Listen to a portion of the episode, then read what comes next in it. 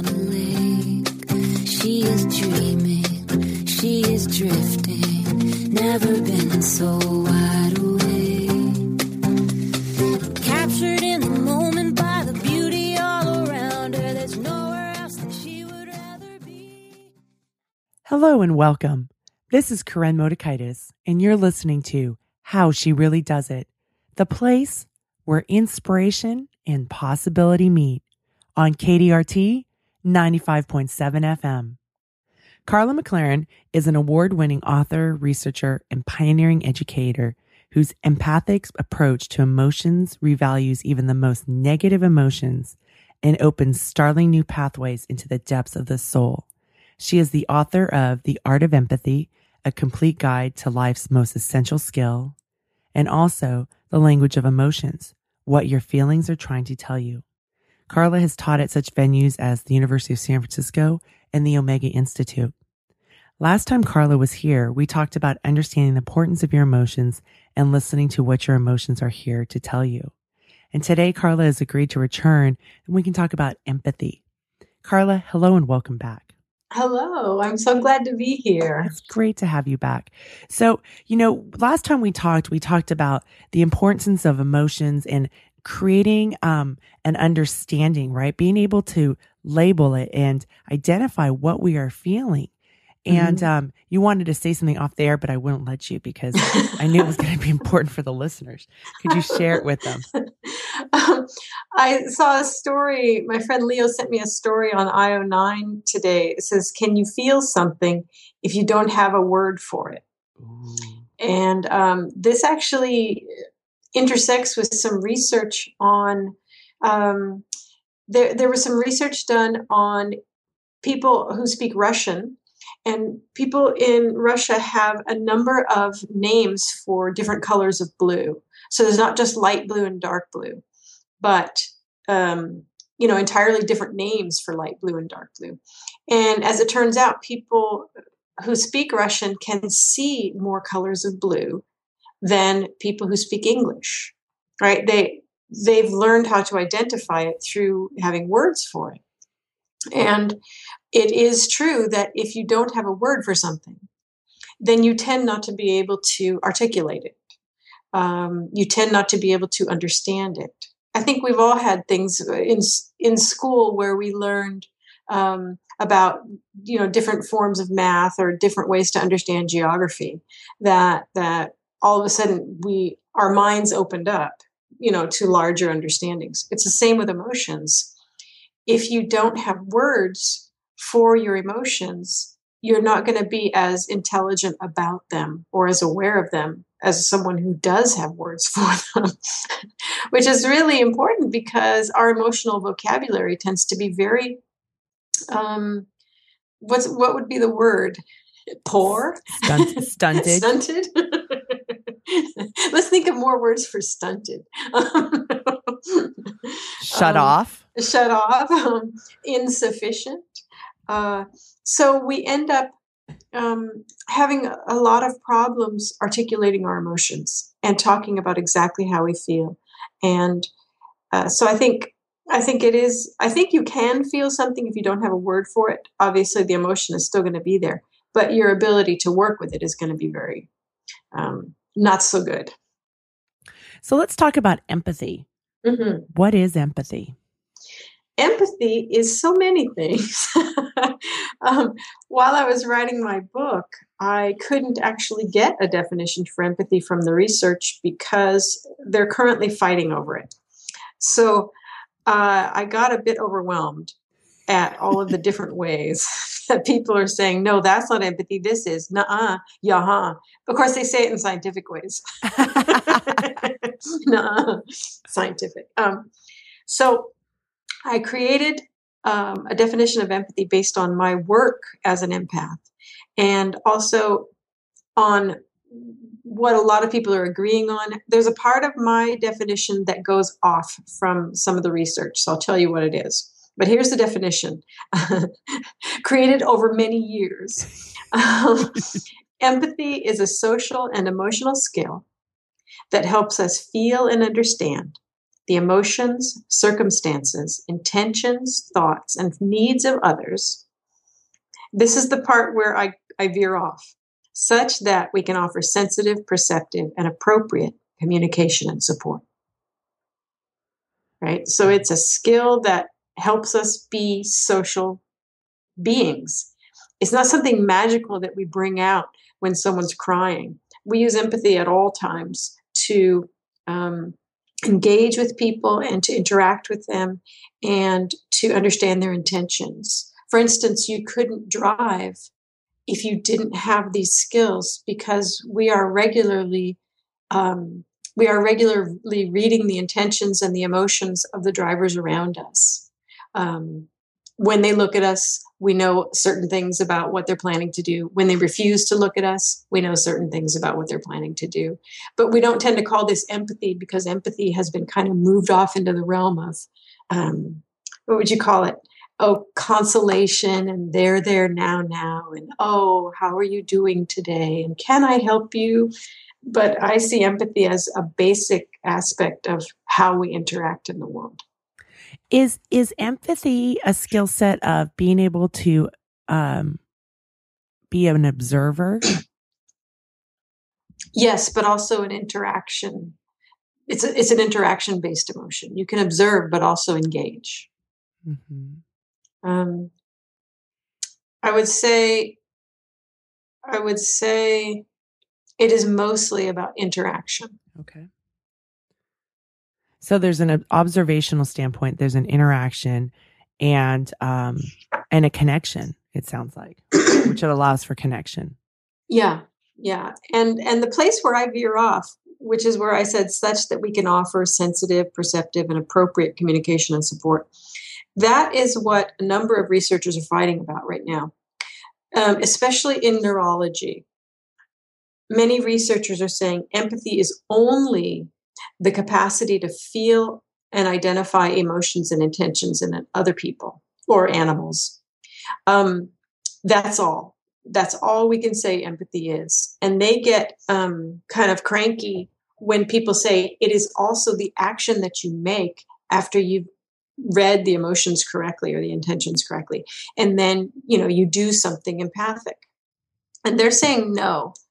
And this is where the big the big issue is so when I say no, it includes the compassionate action or doesn't have to even look compassionate. It can be um, uh, just just driving. You know, you're at a four way stop. the other person looks at you. There's no words. You look at them, and you get the idea that they want you to take it. So you go, and then they go. It that doesn't look compassionate, but it is an empathic action. So in neurology though they've got to they've got to pull things down to the smallest unit so that they can um, so that they can study it right? Mm-hmm. so they've got right now in neurology they're focusing incredible amounts of energy on looking at just the time when we pick up an emotion or an intention from another person. They want to know what that's about. And so the rest of it is really unimportant to neurologists but for the for the rest of us who have to live in the world um, it's important to be able to know what to do mm-hmm. with our empathic abilities okay so there's observing right mm-hmm. and then there is the interaction that mm-hmm. goes mm-hmm. on which which then it sounds like it's the idea is about the out the connection that can occur between you and other people mm-hmm. Mm-hmm. and about um, the observation as as we've all seen. You can do a really good job observing or you can do a poor job and miss the situation. And i think this goes back to having words for emotions or being emotionally aware is empathy is first and foremost an emotional skill. So if we don't have a very good set of emotional skills in our own selves and there's an emotion in the room one, can we read it? Do we know what it is? Are we accurate about it? Two, do we even have a practice for it? Right. Mm-hmm. So, so if there's happiness in a room, most people are like, "Yay, happiness!" um, I can totally be empathic now. Um, but more difficult emotions for people, say anxiety or anger, um, sometimes people will lose their capacity for empathic um, engagement simply because there's an emotion in the room that they don't know how to work with mm-hmm. or that mm-hmm. they don't understand. So the observation is really important and so is your own you know our own capacity to work with emotion in ourselves and to understand them and what you said last time in our interview was you know it's so hard like if you don't have a language for it and then this emotional thing is kind of it's out there right like it's it's not physically tangible where we can see it it's something that we can feel but we've learned how to disconnect so how do we get this so that we get a more I don't know if it's concrete, but something that we can really wrap our brains around. Mm-hmm, mm-hmm. In in my book, The Language of Emotions, I actually give each emotion its own chapter, mm-hmm. and so we we look at how that emotion works and and what it's doing. Why does it come forward? What is its purpose? And then how do we work with it in a way that is uh, emotionally intelligent? Um, and that is a process because for me, I mean, it's a lifelong process because everywhere around us, we hear things about emotions that are like a function of the fact that we don't have very good emotional training and we don't have very good emotional vocabularies. So, most of what I hear about emotions out in the regular world, I mean, I'm really surprised when someone um, when someone says something that is really emotionally um, awake and focused. Generally, what we hear about emotions is very simplistic. I mean, extra, pre pre kindergarten simplistic. Uh, these emotions are good and these ones are bad, right? This emotion is right and this one is wrong. Just you know, binary, the most simplistic uh, amazingly unhelpful um, ways to look at emotions. So it is not a surprise that people can have trouble with empathy because because the building blocks of empathy are understanding emotions and being able to work with them each of them. So is that what comes first? Is first is understanding the emotions and being able to label the emotion and then doing the building block of empathy? For me yes. I wrote, um, I created a model of empathy, a six part model of empathy, not to make it harder, you know, not to be like we're having homework later, but to break it down so that people understand where they are already really skilled and where empathy falls down for them. And it starts with emotion and it ends up in compassionate action or you know some sort of action that that is responsive to what has happened but it starts with being able to read um, what's going on and to respond to it in a way that keeps your wits about you so mm-hmm. that you can be available for the other person and not just falling apart.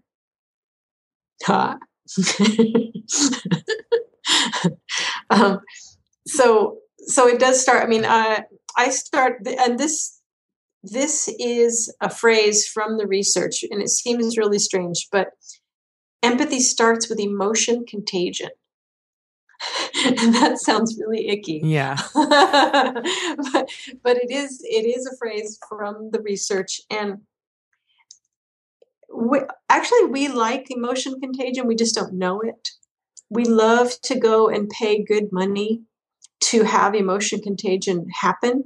Um, but we don't see it as that. We call it acting and we call it music and we call it singing and we call it dancing, right? That we love to go and have an emotional experience with a lot of people. The World Cup, for goodness sake, yeah. is totally about emotion contagion. And it is like, you know, it is addictive. So we love emotion contagion as long as we have a choice about you know if we like pay the money and we know we know we're going to go see this play if we have an actor in front of us who is not helping us feel emotions that's a bad actor right? um, emotion contagion is very valuable to us, but we tend to hide it. We tend not to know when we're in the presence of it because we don't call it emotion. We call it art or dancing or drama or music. Um, so uh, we already all have a capacity for emotion contagion. We just hide it from ourselves. Um, the next step is to be accurate. It's called empathic accuracy. And for instance, if if if if I can read your emotions accurately, I can figure out what's going on with you and I can make decisions based on the emotion that I've read. But if I don't know what emotion you're feeling, I'll be I'll be off of the empathic train right then because I won't be responding to what's happening for you, right? So, Karla, that brings up a question I have. So, if if empathy is about the other people and reading the other people, where mm-hmm. do one's own feelings? How does that exist? Mm-hmm. For a lot of people, I think that's a really good question. For a lot of people, empathy looks more like martyrdom than empathy. Say more about that. Do you know what I'm saying? It's sort of, I read what is going on with you, I drop every part of myself, and I just become available for what you want.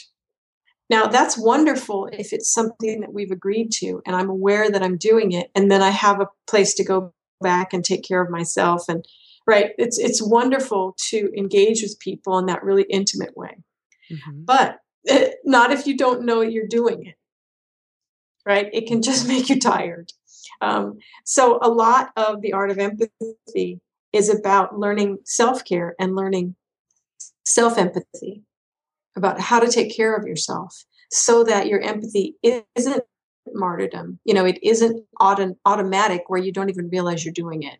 And so you don't kind of end up at the end of the day going wait a minute. I why am i so tired? You know? Mm-hmm. what what is going on another thing that happens with people who do a lot of unconscious you know sort of unintentional empathy is that they tend not to allow empathy for themselves because they sort of get into a job you know a job description. My job is to make other people feel comfortable and so my comfort becomes unimportant mm-hmm. right? Becomes like not even not even secondary. It's not even in the in the same room so so learning to care for ourselves is extremely important around empathy and i think a lot of the reasons that we see people who are not empathic is because they think that empathy will lead you know down a stairway into a place they can't get out of and probably they're right. Probably you know we've all seen that. Uh, it tends to be something women do uh, um, more readily than men do but men can certainly do it. I think it's just a socialization issue. It's not that men can't empathize or can't become martyrs to empathy. But men tend not to be celebrated for that, whereas women are celebrated for it at all times, pretty much. Well, they're celebrated until they finally lose it and blow a gasket, and then that you know that B word comes out, you know, because they they right empathy looks like martyrdom, and they can only handle that for so long. It's not sustainable. Yeah, yeah, it isn't, and so I think that's one of the reasons empathy can look like a soft, you know, little oh, how can I help you? Kind of nice, nice, nice skill. Um, and I think that certainly can be what, what empathy is if the empathizer doesn't really have any skills for the more intense emotions. So, for a lot of people, empathy means I am going to make you happy. I'm going to make it so that you don't have to feel any challenging emotions. And so that everything is really nice on the surface level, right? But I think almost all of us are kind of hungry and lonely for someone who can be with us when we're having emotions that really don't work you know or that we really don't know how to work with or or that everyone has told us for instance women who feel angry there's a word for that mm-hmm. and it's not a nice word um, we we gender emotions so that women can't feel the normal human emotion of anger. We also, uh, for men, we gender grief and sadness so that we actually have a word for men who feel the normal human emotion of grief and sadness, right? Mm-hmm. Um, so sometimes the most empathic thing to do is be present when someone's having an emotion that um, society tells them is unacceptable. But that doesn't tend to be what emo- what empathy looks like, right? It looks like uh, pleasing behaviors. Mm-hmm. Yeah. Well, so I want um recently I had a friend who uh going through stage four cancer, went through remission, mm-hmm. and then a couple months later we are on the phone and uh, she shared with me that there was a, a blood test that came back that wasn't encouraging, and um, and I was sitting there going, okay, how can I be empathic instead of sympathetic, right? And mm-hmm. because for me, and please t- tell me where I'm wrong, but for me, empathy is about holding that space, mm-hmm. right? So that she can feel her emotions, but not for her to be responsible for mine. She, right? Mm-hmm. She has enough to deal with. And so yeah. the only thing I did was I just said, I am so sorry. That really sucks, right? Mm-hmm. Because it's true. Who wants to get a cancer report like that, right? Or a blood test? Yeah. And later on, we were talking and, uh, and I said to her, I said, you know, I was like, because I just read something about empathy versus sympathy. And I was like, oh, what's the right thing to do again? And she goes, Koren, it was perfect because she goes, I already have doctors, you know, the best medical people to help me. I don't need that. Right. So you don't need to come in and fix it. She goes, a lot of times I don't tell people about this because I can't hold that space for them. I'm trying to deal with my own emotions.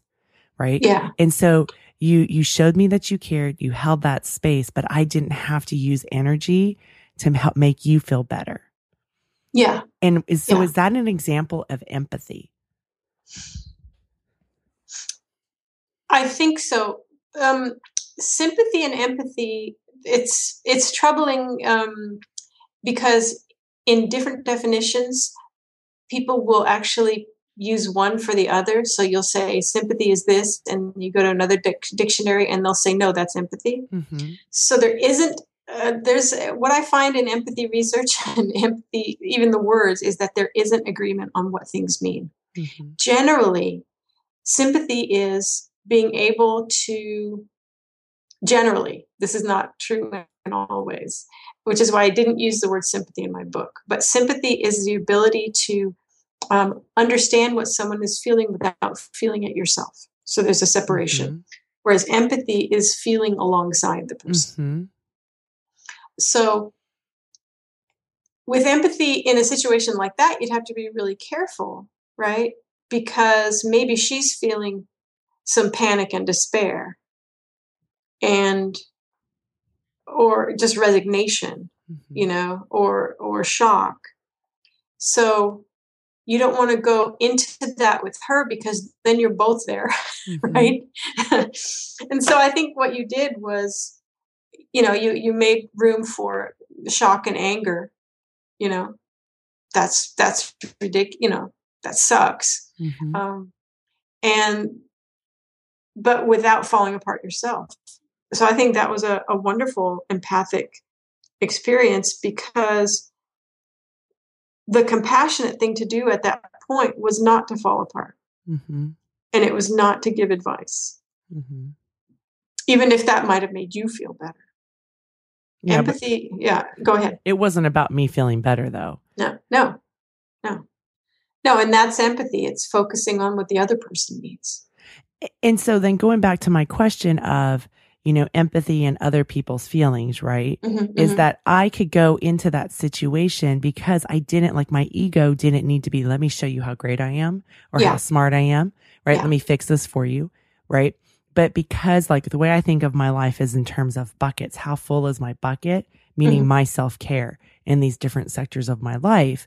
And so I really work on making sure those areas are full, not always, but you know, that there's so that I can then come into this place where I can provide empathy, right? Otherwise, when those buckets weren't full and when I used to, you know, be this approval whore, then it was right. It was about let me. Sh- w- Ten years ago, it'd have been a totally different conversation. Let me fix this for you. Do you know about this? Let me show you this. Let me show you how great I am. Right? Mm-hmm. I would have been out there doing the dance. Yeah. But because my buckets were full, I could just show up and hold that space and walk alongside with her. That's what I was mm-hmm. trying to do. Yeah. Yeah. And that would be empathy. The, the, after emotion contagion and empathic accuracy, right? You've picked up the emotion, you know what it is. There's also the third step, which I think is one of the most important, is emotion regulation. So having your buckets full would mean that you have a practice for your own life. You are not going to get overwhelmed in the presence of, of her emotion, right? The next steps are perspective taking, understanding what she needs, not what you need, concern for others, which is caring enough to do something, which you obviously did. And then the final step in this process of empathy is perceptive engagement, right? You are aware and you're going to engage in a certain way and and do so uh, with the needs of that person in mind. And you know, sometimes you'll screw up and it's okay to, you know to try is to, is to say oh you know my mom had whatever and then you'll hear this silence and then she'll say i didn't want to hear about your mom mm-hmm. do, do, you know what i mean and yes. then you can say whoops and i'm going to recalculate i'm recalibrating now empathy back online do you know what mm-hmm. i mean mm-hmm. that that we can make mistakes with empathy and it's okay it's okay to say whoops that's you know that's how we learn is is reading people and listening to them and watching them and and engaging. So when people say you know what's the best empathic um, communication technique? And i said there is no technique. It's a dance and the steps have not been written down anywhere. That it's it's a it's an interaction. Mm-hmm. it's not a technique. Not a blueprint? Nope. Nope. There's no map because you start going on the map. You know, I think we've all been in like communication workshops where you have to do this, this, and this. You know, and then people people are like, "Wait a minute, is that an I statement or is that a you?" I can't remember. I'm like, "Oh my word! Stop with all the techniques and just be with each other." Mm-hmm. But that can be hard. Techniques can be a nice, um, what would you call it?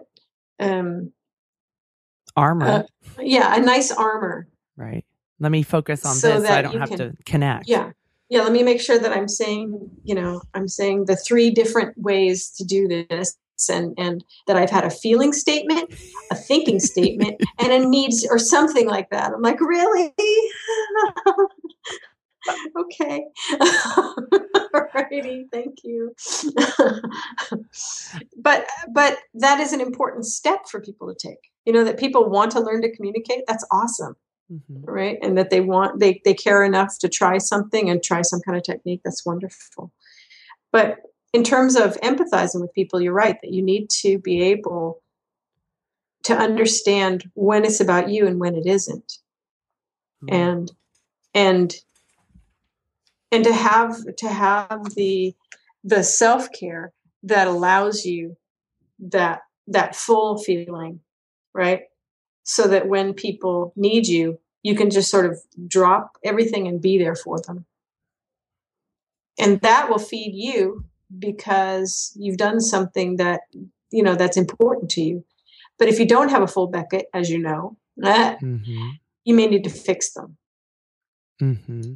You won't need to be there with, you won't be able to be there with the suffering of another or the situation of another. You've got to fix it. So you'll feel better but they probably won't. You. Yeah, no. I think advice. I, there's a reason it has the word vice in it. I think I've seen the most violent blowups, you know, among family members and, and other people is when someone gives unwanted advice. You know, I've seen relationships break down over that. Um, because because unwanted advice it's it's not only you know stuff you don't want to hear but there's a suggestion in there that you don't know what you're doing you know that if you would just try this um, i have a person close to me who has really severe depression and he's handling it brilliantly and doing everything he can but it's still really severe depression and things aren't working and people lose their minds around him. Um, and they'll say things like, Have you tried exercise? I'm like, No, no, he hasn't tried exercise because that's the most obvious thing, you know. Mm-hmm. Um, we made a joke uh, about it called um, "Have you tried the all tomato diet?" Because people cannot stop themselves mm-hmm. from giving unwanted advice. Instead of saying, "Wow, that's intense," um, how do you feel about how do you feel about your treatment? Are you finding anything that's working? Right? People never ask that. Well, don't you think? I mean, I think about when I, if I can step into those shoes myself, it was if I can give advice, I can help them, right? Yeah. I'm doing mm-hmm. something versus what I've had to learn is how can I hold the space, mm-hmm, right? Mm-hmm. Where they can feel their feelings, where they can go through this experience. And how can I just hold that space? Because that is doing something. Yes, that really is. And I know for me, uh, when I've had depression, I have really isolated myself. Not because I want to so much, but I know that if I share depression, I'm going to bring people down, mm-hmm. right? That they won't know what to do and they'll fall, they'll fall into it. Uh, so they won't have good emotion regulation around depression. So I you know, my depression might get worse because I have no one to talk to, which is one of the reasons therapy can be so helpful because many therapists have learned how to hold space for people and not not fall apart. Mm-hmm. Yeah. Can Can you go back and restate those? Was it the six parts of the mm-hmm. your model of empathy, just mm-hmm. so that the listeners can rewrite or write them down or add to sure. what they've written down? Sure. The first is emotion contagion and this is picking up whatever is in the room. The second is empathic accuracy, and that is knowing what emotion you've just picked up. The third is emotion regulation. That is your own capacity to work with that emotion in your own body and in your own life. If you don't have a practice for that emotion, empathy will probably stop right there. So, Go ahead. We're going to come back to that. Go go okay. through this list. All right. Number four is perspective taking. It's the ability to say that's this person's emotion, it's not mine, right? So I don't have to go flying into it with them. I just need to pay attention to what's going on for them.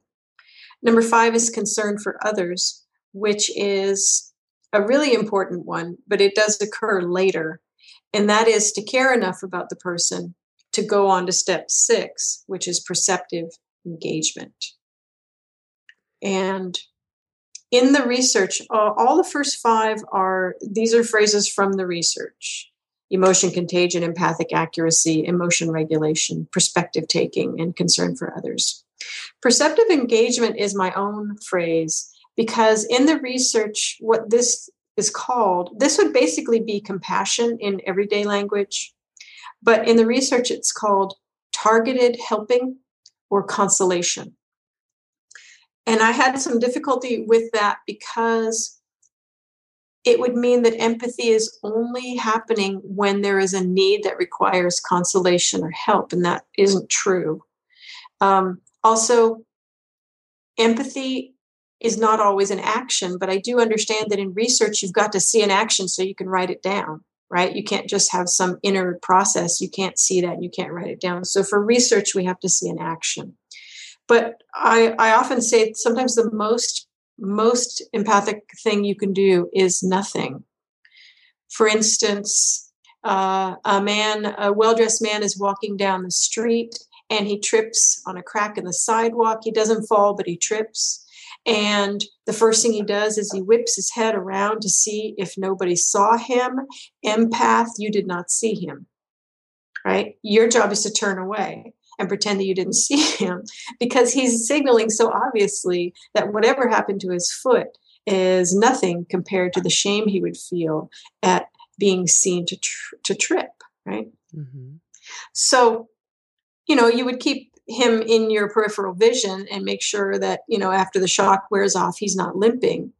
But but sometimes the most empathic thing you can do is nothing and it can look aloof but be empathic right? And if if the idea is that empathy is always an action it's always an outward action then you know you might put on your empathy cape that's rainbow colored and run across the street and say oh I just saw you trip and I'm empathic right now, you know, and the guy is going to be like, the guy is going to be dying inside, right? Because, right. So, so perceptive engagement is that sometimes the most empathic thing you can do is nothing, especially, for instance, if someone, have you ever had a situation where you are holding in your tears because you're in a public space and someone looks you in the eye and says what's wrong and you totally lose it. You know mm-hmm. like you were handling it until that moment. Mm-hmm. and it's really important to cry but you can lose face in public for crying. It's uh, it's a serious uh, issue. Um, when i see someone who's holding up like that i tend to give them a lot of space so they can continue to hold up. And then if i can pull them off to a private space where they won't lose face i will. But but to always be you know trying to help people sometimes sometimes your help can be just a, a mess you can make things worse mm-hmm. so perceptive engagement is making sure that the help is about the other person it's not about you looking empathic mm-hmm. yeah yeah so I want to go back to the um, emotion regulation and mm-hmm. having a practice. I mean, and that goes back to you talking about when we um, can identify the have our own language with the emotions, yeah. right? And yeah. what else does an emo- having a practice of emotion regulation? What does that look like? For me, it is knowing the names of the emotions, knowing what their purpose is, and understanding for instance, um, let's talk about a favorite emotion that everybody hates anger. Unless mm-hmm. it's time to be angry and then everybody loves it, right? Um, because you made me angry. Um, if you see anger, the way that we've been taught to see anger is that it is a bad emotion, it is a negative emotion, it is an antisocial emotion, and it is a sign that you're out of control. That's basically what we learn about anger. So if someone's angry in your presence, your empathy for that person is probably going to drop or it's going to move to a kind of, oh, poor thing. They don't know how to manage their emotions. It's not going to be very focused on what that emotion is trying to do. I see emotions as a fundamental aspect of our cognition and motivation, and I see emotions as having their own um, genius and intelligence. Um, I see them as having uh, evolved over millions of years uh, to help us be socially successful primates, one would hope. And so each emotion has a purpose, and each emotion comes forward for a very specific reason. So anger comes forward, in my understanding, when a person's boundaries around his or her self or his self image have been broken. And so anger will come forward to give that person the strength he or she needs to deal with the wound that has occurred. Um, so if someone is throwing a lot of anger, instead of saying, calm down, you know, or trying to jump on that emotion, I would tend to lean into it and help the person articulate what's going on um, if, if it was a, a, little kid, you would say, use your words, right? But I might even say, uh, that was intense. I didn't like seeing what just happened. What's going on for you? Right? Instead mm-hmm. of, how dare you be angry toward me? Do you know? Uh, mm-hmm. Or, or that is that is an unacceptable emotion. How unprofessional of you right? A lot of the ways that we work with other people's emotions and our own is to slap them down, to judge them, and uh, to make them unwelcome. And if emotions are a fundamental aspect of cognition and intelligence, then slapping down emotions is helping other people to be less intelligent, less emotionally aware, and less functional. So when we have our emotion, our own emotion practice, right? That's where we can differentiate and go, okay, I'm taking care of myself. And now I can pay attention and read what's going on with them, mm-hmm. but mm-hmm. not lose myself. Mm-hmm. Right. Yeah. And, and, for instance, uh, with anxiety, anxiety is a very powerful emotion.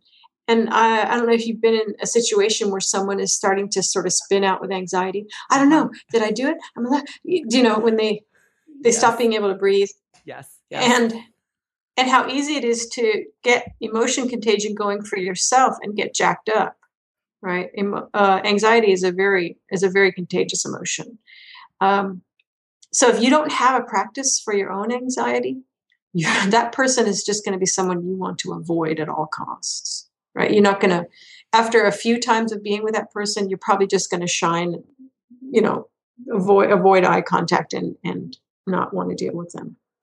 Um, but to understand what amp, uh, what anxiety is trying to do what its purpose is then you can start helping the person focus. Anxiety is a form of fear that comes forward when there are things in the future that you're not ready for or you're procrastinating so anxiety is like a is like a little bit of a cattle prod from inside the psyche saying dude you are not ready for what's coming next you need to get ready and because people don't know that, um, in general, they don't know that.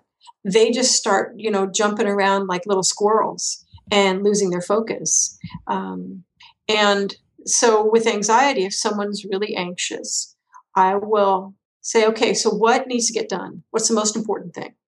Right? So, helping them focus. And then I can be a, a support for that emotion and help them work it out without losing my own space. I'm taking direction from this person's anxiety. What's the most important thing? Let's write a list. Okay, so how how do we get from there to here? How do how do we how do we make the future more manageable? Right? Instead of God, would you stop it? which is what most of us would say, right? Yeah, because we, we either fight against it or we jump in with it, right? Maybe yeah. not with anxiety, but with sadness. We jump in with it and yeah. help them fondle it even further instead yeah. of being in that space. Yeah, yeah. Or or when someone cries, what's the first thing they say? Sorry. Sorry. Mm-hmm.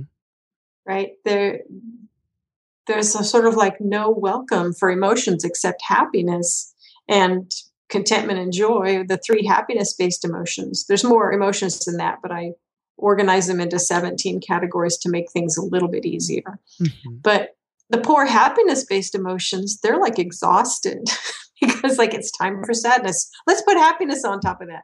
It's time for anger. How about some joy? It's time for anxiety. you know, how about more happiness? And happiness is like, really? really? Because I was sleeping here.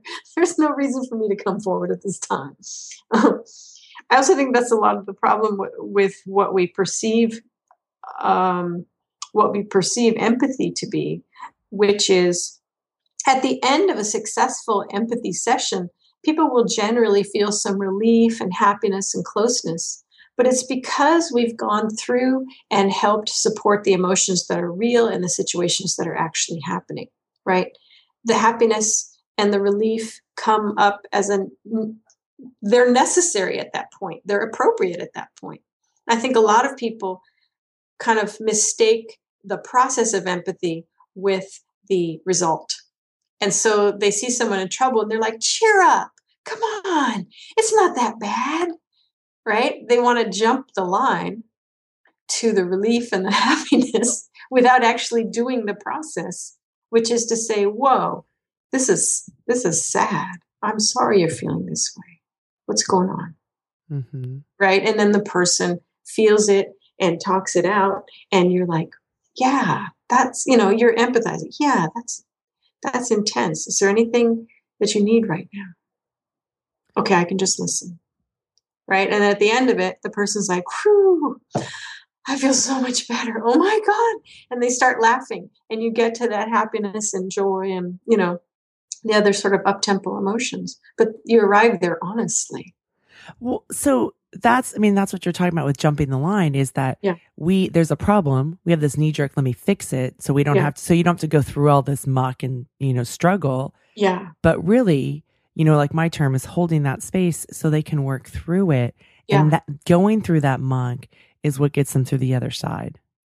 Yeah, and each emotion has such a just amazing information to give to us because each emotion evolved over billions of years or whatever to millions of years to help us understand ourselves and the social world and the world around us. Each emotion has its own genius, But if all that we know to do with emotions is to jack them up into happiness or to slap them down or to ignore them or to shut them down in other people, then we are losing an incredible amount of information and we're losing our genius.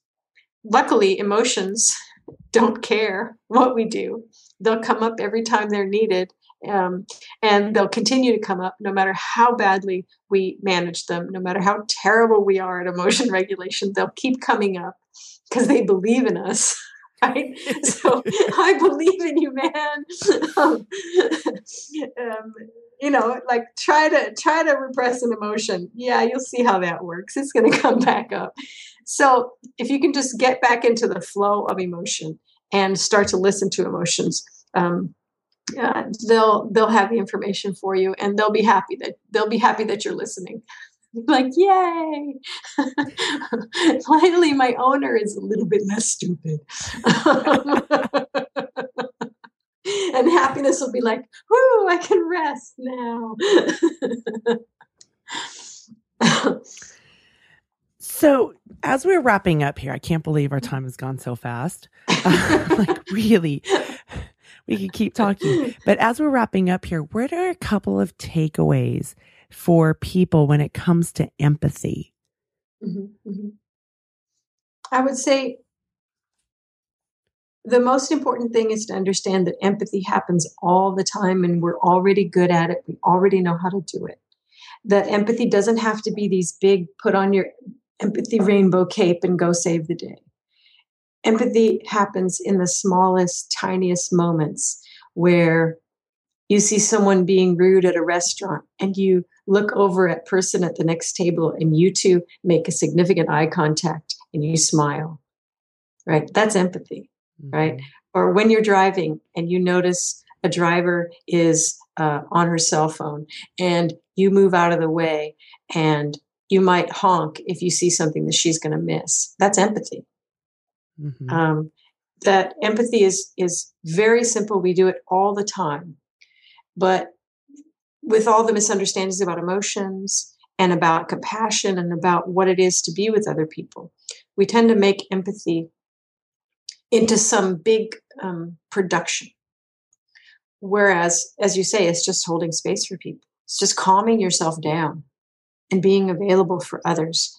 And so calming yourself down that's a part of emotion regula- um, mm-hmm. regulation and having enough having done enough work in your own life and i guess i guess making sure that your own life is healthy and that you've got self empathy means that you're going to have time for people that you're going to have the time that other people need which actually isn't very long we we we do, really don't get a lot of chance to speak or to be heard or to be seen.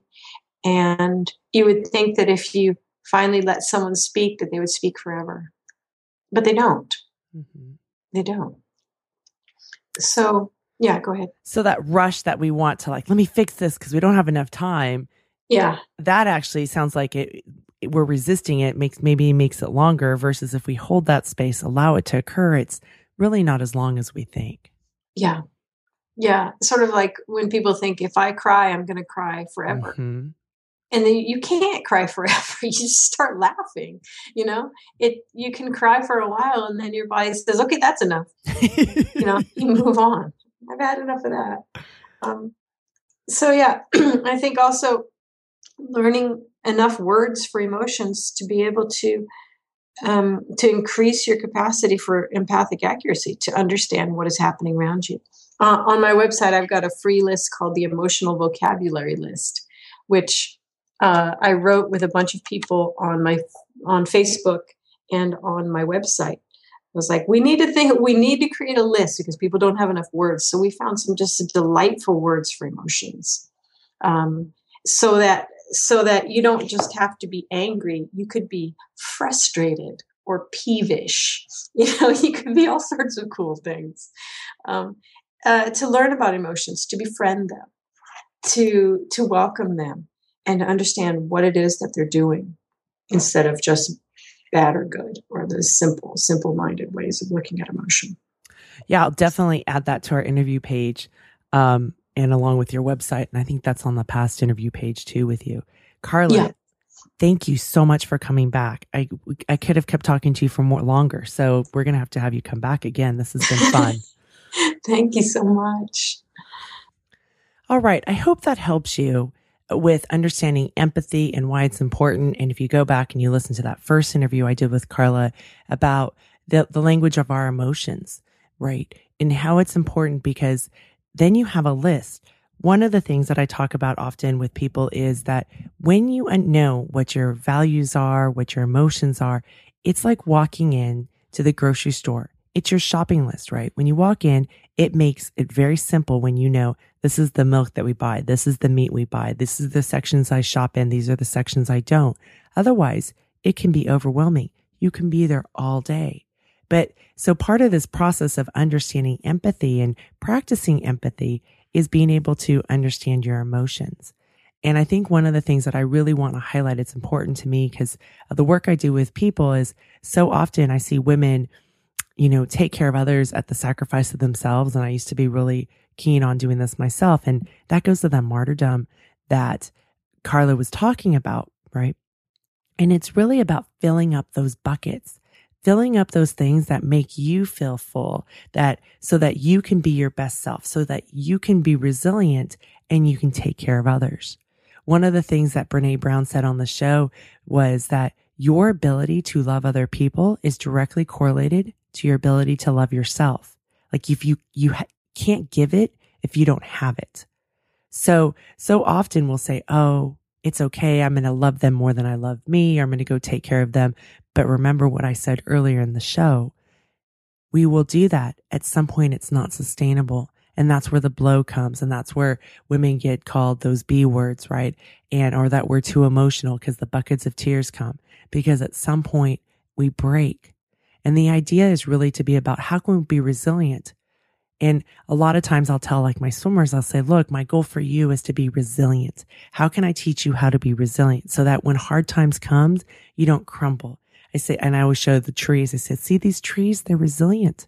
Storms come, things so out of their control, right? A tree's rooted in the ground. They can't go for cover.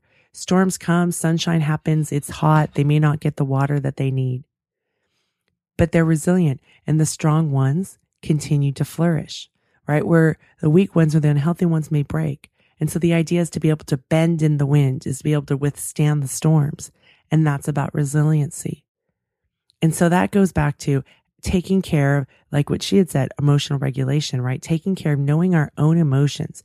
And for me, about knowing my emotions, it's also been about what are the things that fill me up, right? What are the things that are important that so my buckets are full? And so, for instance, for me, sleep is really important right? I tried to go a lifetime without sleep and I only created a bunch of health problems by doing that. Right. So sleep is really important. I can function so much better versus thinking, Oh, I'm going to fix this with a bunch of coffee today. That's short term. And then I will fry and die. I thought that was just normal to have these ups and downs. Right. Sleep's really important. Spending time by myself is really important. One of the things that I realized is that, as Susan Cain points out, I'm an ambivert, right? I'm, I get energy from going within I also get energy from being with people. And that's why my life is structured in this manner where I do a lot of one on one stuff and I do small group stuff. And then later in the day, I'm out with the kids at the pool because I, I really feed off of that energy. But then I need to come back home and I need to get back and get grounded and fill my buckets up. And sometimes it's by myself. Sometimes it's reading. Sometimes it's exercising, whatever they are. But knowing what fills up your buckets, right? And I always know here's another question that Corinne's asking, how am I going to fill, you know, go test it out, right? Ask yourself the question and see and just notice, does this fill me up? Right? Is this what I need right now? Is this what, you know, I'm really hungry for in terms of what I desire? And pay attention. So I used to think, oh, I just love being with people and I want to be with people and I want to be with people. And then at some point I would shut down. So knowing how to fill your buckets is so, so important in this path of empathy because then you can be at your best self so that you can regulate yourself and that you're not jumping in with their pity party, but can really hold that space for them so that they can go through the process It's not about you fixing it. I used to do that all the time and I probably still do it sometimes, right? Is try to fix them because then it was like, let me show you how smart I am.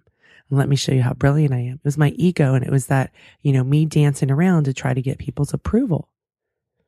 Versus when you can hold that space and just let them go through their process. You can ask them questions.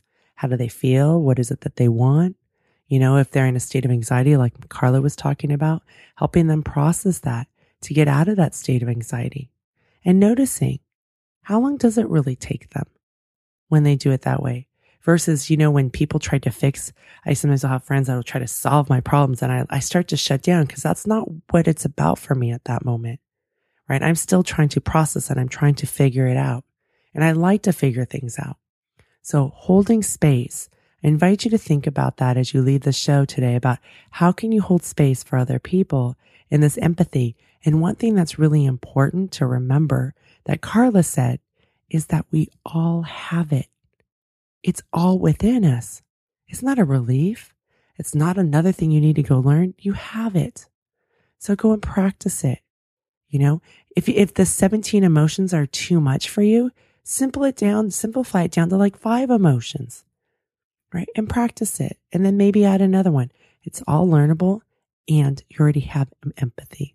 So go practice and let me know how it goes. Drop me an email. Put a, uh, leave something on uh, Twitter or Facebook. Let me know how it goes. Go practice. Thanks for listening to How She Really Does It. I invite you to subscribe to my weekly newsletter at howshereallydoesit.com. I do this show each week for you so you can now see the windows of possibilities in your own life. I believe there are many journeys for us to take.